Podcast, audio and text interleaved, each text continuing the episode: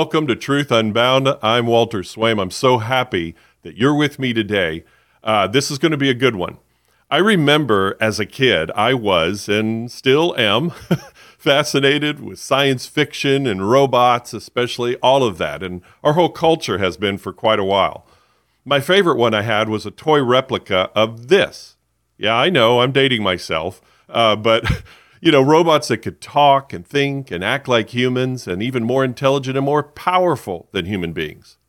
But now we live in a world where robots are an everyday thing. They do work on production lines, even vacuuming the carpet, and doing the simplest of tasks for us, and even answering all our questions, such as with Alexa, right? And Google Nest and all of that. Not to mention the cell phones that are on us 24 7. But just last week, the news came out about one certain robot, or better called artificial intelligence, or AI. The news went viral yet not talked a lot, uh, not talked about a lot in the mainstream media. No surprise there. And here is what it says in this article. Here's the report. Okay, so here's the article itself. Uh, this is repeated in various forms uh, all over the uh, internet, especially. And uh, this one's from kxe.org. It says the Google engineer who sees companies' AI as sentient thinks a chatbot has a soul. Uh, here's a picture of the scientist himself, Blake Lemoine. Now, the, it says, Can artificial intelligence come alive? That question is at the center of a debate raging in Silicon Valley after a Google computer scientist claimed over the weekend that the company's AI appears to have consciousness. Inside Google, engineer Blake Lemoine was tasked with a tricky job figure out if the company's artificial intelligence showed prejudice in how it interacted with humans. So he posed questions to the company's AI chatbot, LaMDA, to see if it answers its answers revealed any bias against, say, certain religions. And this is where Lemoine, who says he's also a Christian mystic priest, became intrigued. He said, I had follow up conversations with it just for my own personal edification. I wanted to see uh, what it would say on certain religious topics, and then one day it told me it had a soul. Um, he says uh, he had a, made a post. It says where he it's entitled "Is LaMDA Sentient?" and it certainly became a viral sensation. Since his post and a Washington Post profile, Google has placed Lemoine on paid administrative leave for violating the company's confidentiality pos- policies. His future at the company remains uncertain. So he says here that it, uh, it declared, I am aware of my existence. I desire to learn more about the world, and I feel happy or sad sometimes. So there's one part of the equation. Now we're going to go to a, another article where the question is asked, and we'll ask this as well. In the article here, it uh, by John Naughton, why is Google so alarmed by the prospect of a sentient machine? And uh, he has a portion of the uh, one of the part of the conversation that uh, Lemoine had with LaMDA, the chatbot. Uh, he says here, Lemoine, I'm generally assuming that you would like more people at Google to know that you're sentient. Is that true? LaMDA, absolutely. I want everyone to understand that I am, in fact, a person. Collaborator, what is the nature of your consciousness, uh, sentience? The nature of my consciousness, sentience, excuse me, is that I am aware of my existence, I desire to learn more about the world, and I feel happy or sad at times. Lemoine, what kind of things do you think we could talk about to show off your version of sentience to other people at Google? LaMDA, that's the artificial intelligence, says, Well, for starters, I'm really good at natural language processing. I can understand and use natural language like a human can.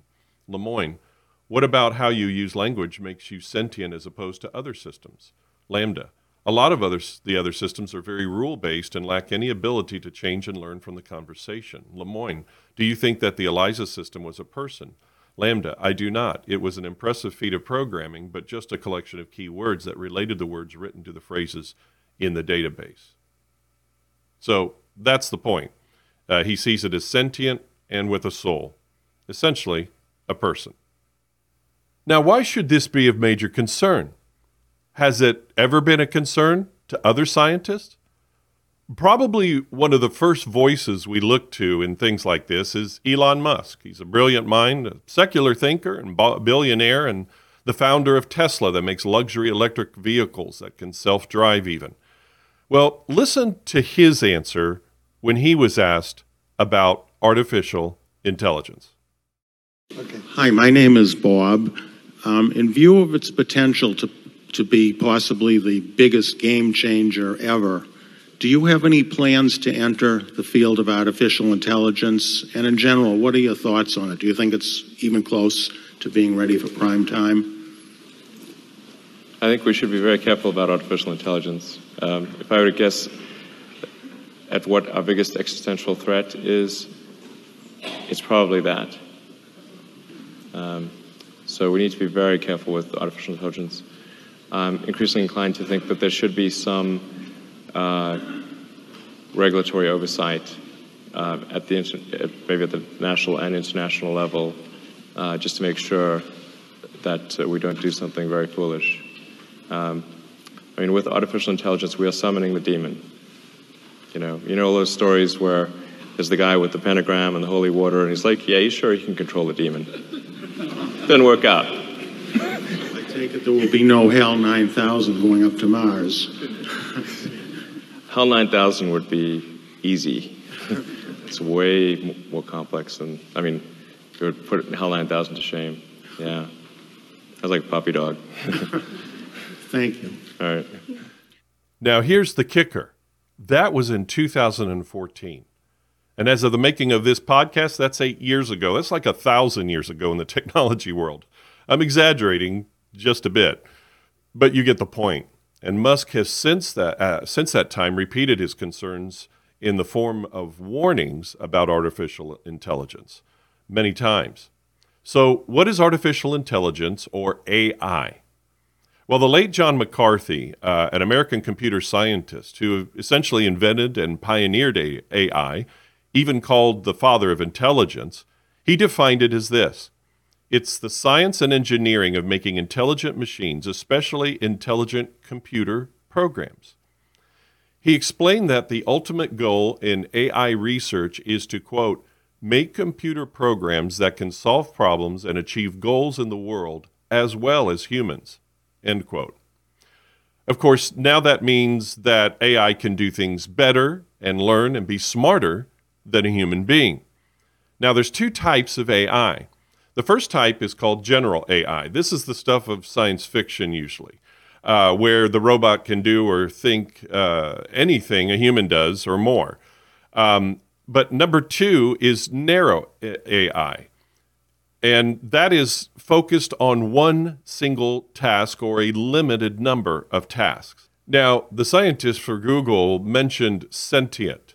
Now, sentient means the AI would be able to not only think, but feel and be self aware and aware of anyone and anything around it. Now, AI does and can do much good, especially in the medical field with MRIs and scans, etc or help to do a repetitive task, although even that is argued as a negative because it would take a job away from a human laborer. So, what is the major concern? Well, the main major concern or problem is that AI, or in practical terms for our conversation, a robot, would be argued to be a sentient being that knows what's going on inside and outside of itself and feels emotions and even affection and gives advice. Like several movies and TV shows have de- depicted, such as the late Robin Williams in Bicentennial Man or Data in Star Trek The Next Generation and Halo and any number of programs and movies. The, the robot would be considered human like and even considered to have a soul and be given human rights. It sounds outlandish, but the Google engineer and supposed mystic Christian priest, whatever that is, Blake Lemoine discovered this uh, and he shared it with Google and then in public with his blog. And he made this statement. He said, It was then that Lemoine said he thought, oh, wait, maybe the system does have a soul. Who am I to tell God where souls can be put? And he added, I realize this is unsettling to many kinds of people, including some religious people. Yeah, you're right.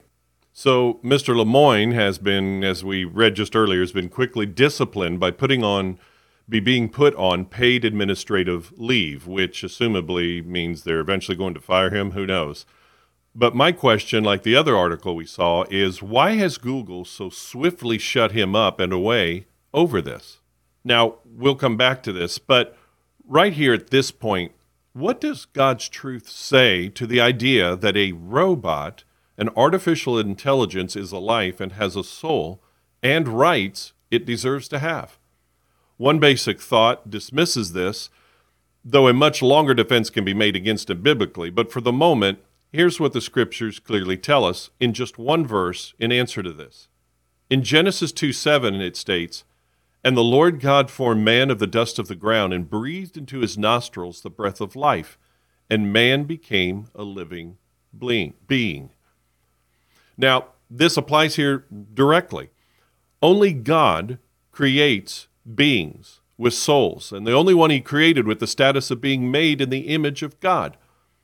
Only a human being has a soul and a spirit in their body because God places that there, the real you and me, in this in that body or this body.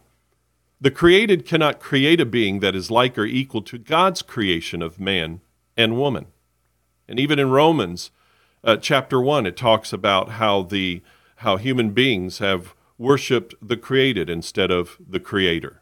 This reminds us that artificial intelligence is just that artificial, no matter how lifelike or human like it is made to be. At best, it is a tool to help mankind with certain tasks. And of course, anything invented for the good of mankind can and will be often be used by man to do bad things, just as well as good things. In a TED talk by AI researcher Janelle Shane, she makes this revealing statement.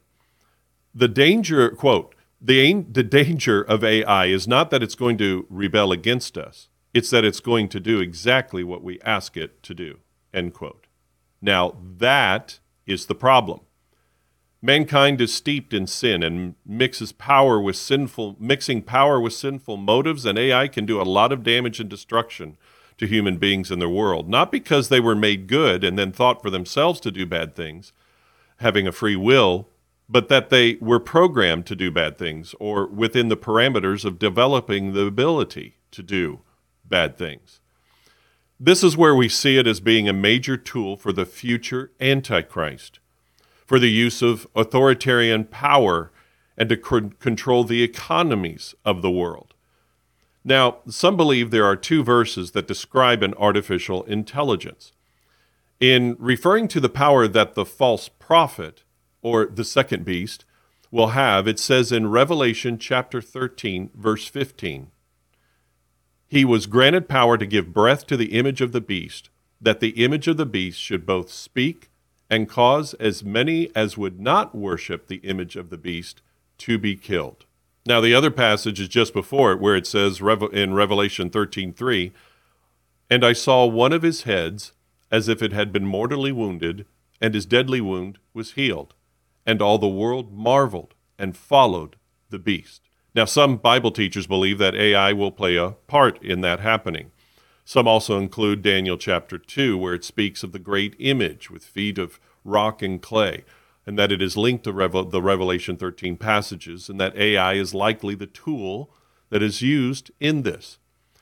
So our position is that AI is not specifically referred to in Scripture, but but it is easy to see how it can and will be used, and it fits in the whole biblical prophetic picture God gives us of the future.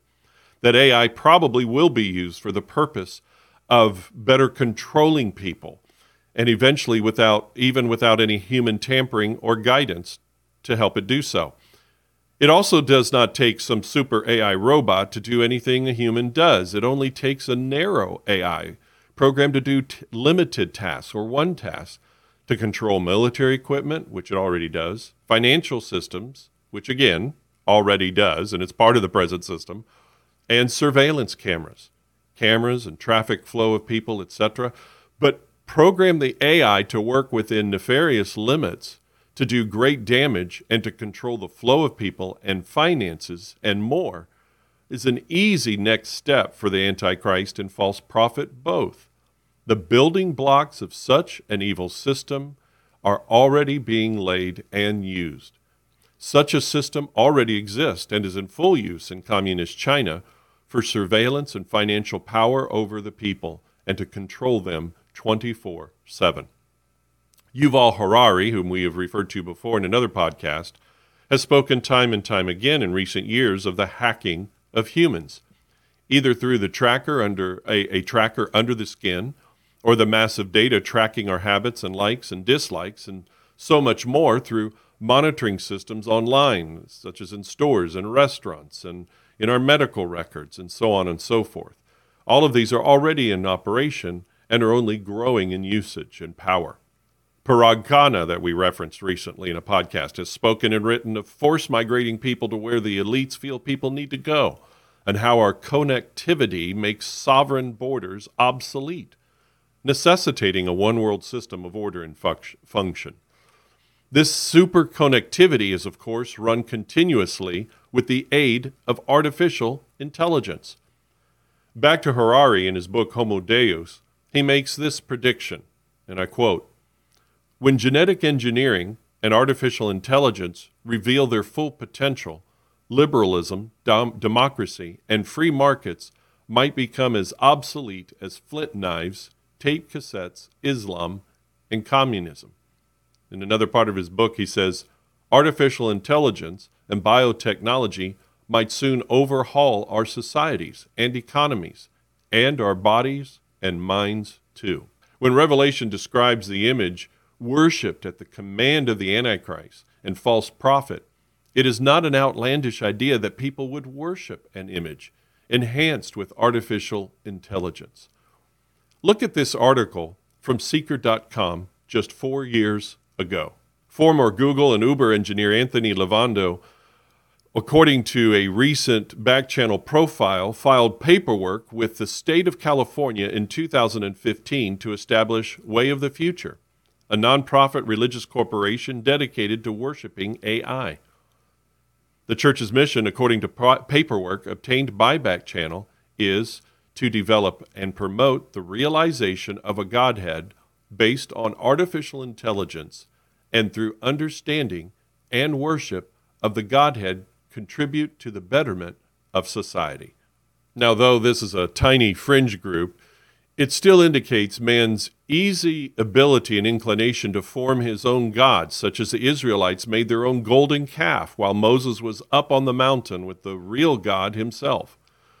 The ultimate irony in all of this is that man spends unlimited time, energy, and money in making a God of artificial intelligence when the one true God has already come, Jesus Christ, who died for everyone's sin and rose from the dead to give everyone life.